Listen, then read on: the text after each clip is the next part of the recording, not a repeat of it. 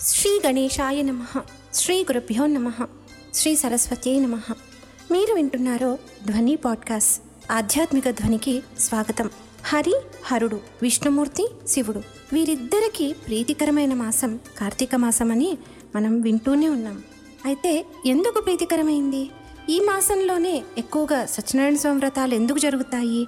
ఈ హరి హరుల గురించి వివిధ రచయితలు వివిధ గేయకర్తలు వివిధ వాగ్గేయకారులు ఏమని వర్ణించారో? ఈ మాసం యొక్క ప్రత్యేకత గురించి మనకు వివిధ పురాణాల్లో ఏమని చెప్పబడింది? ఇలాంటి విషయాలన్నీ తెలుసుకోవాలి అంటే ఆధ్యాత్మిక ధ్వని వింటూ ఉండాల్సిందే.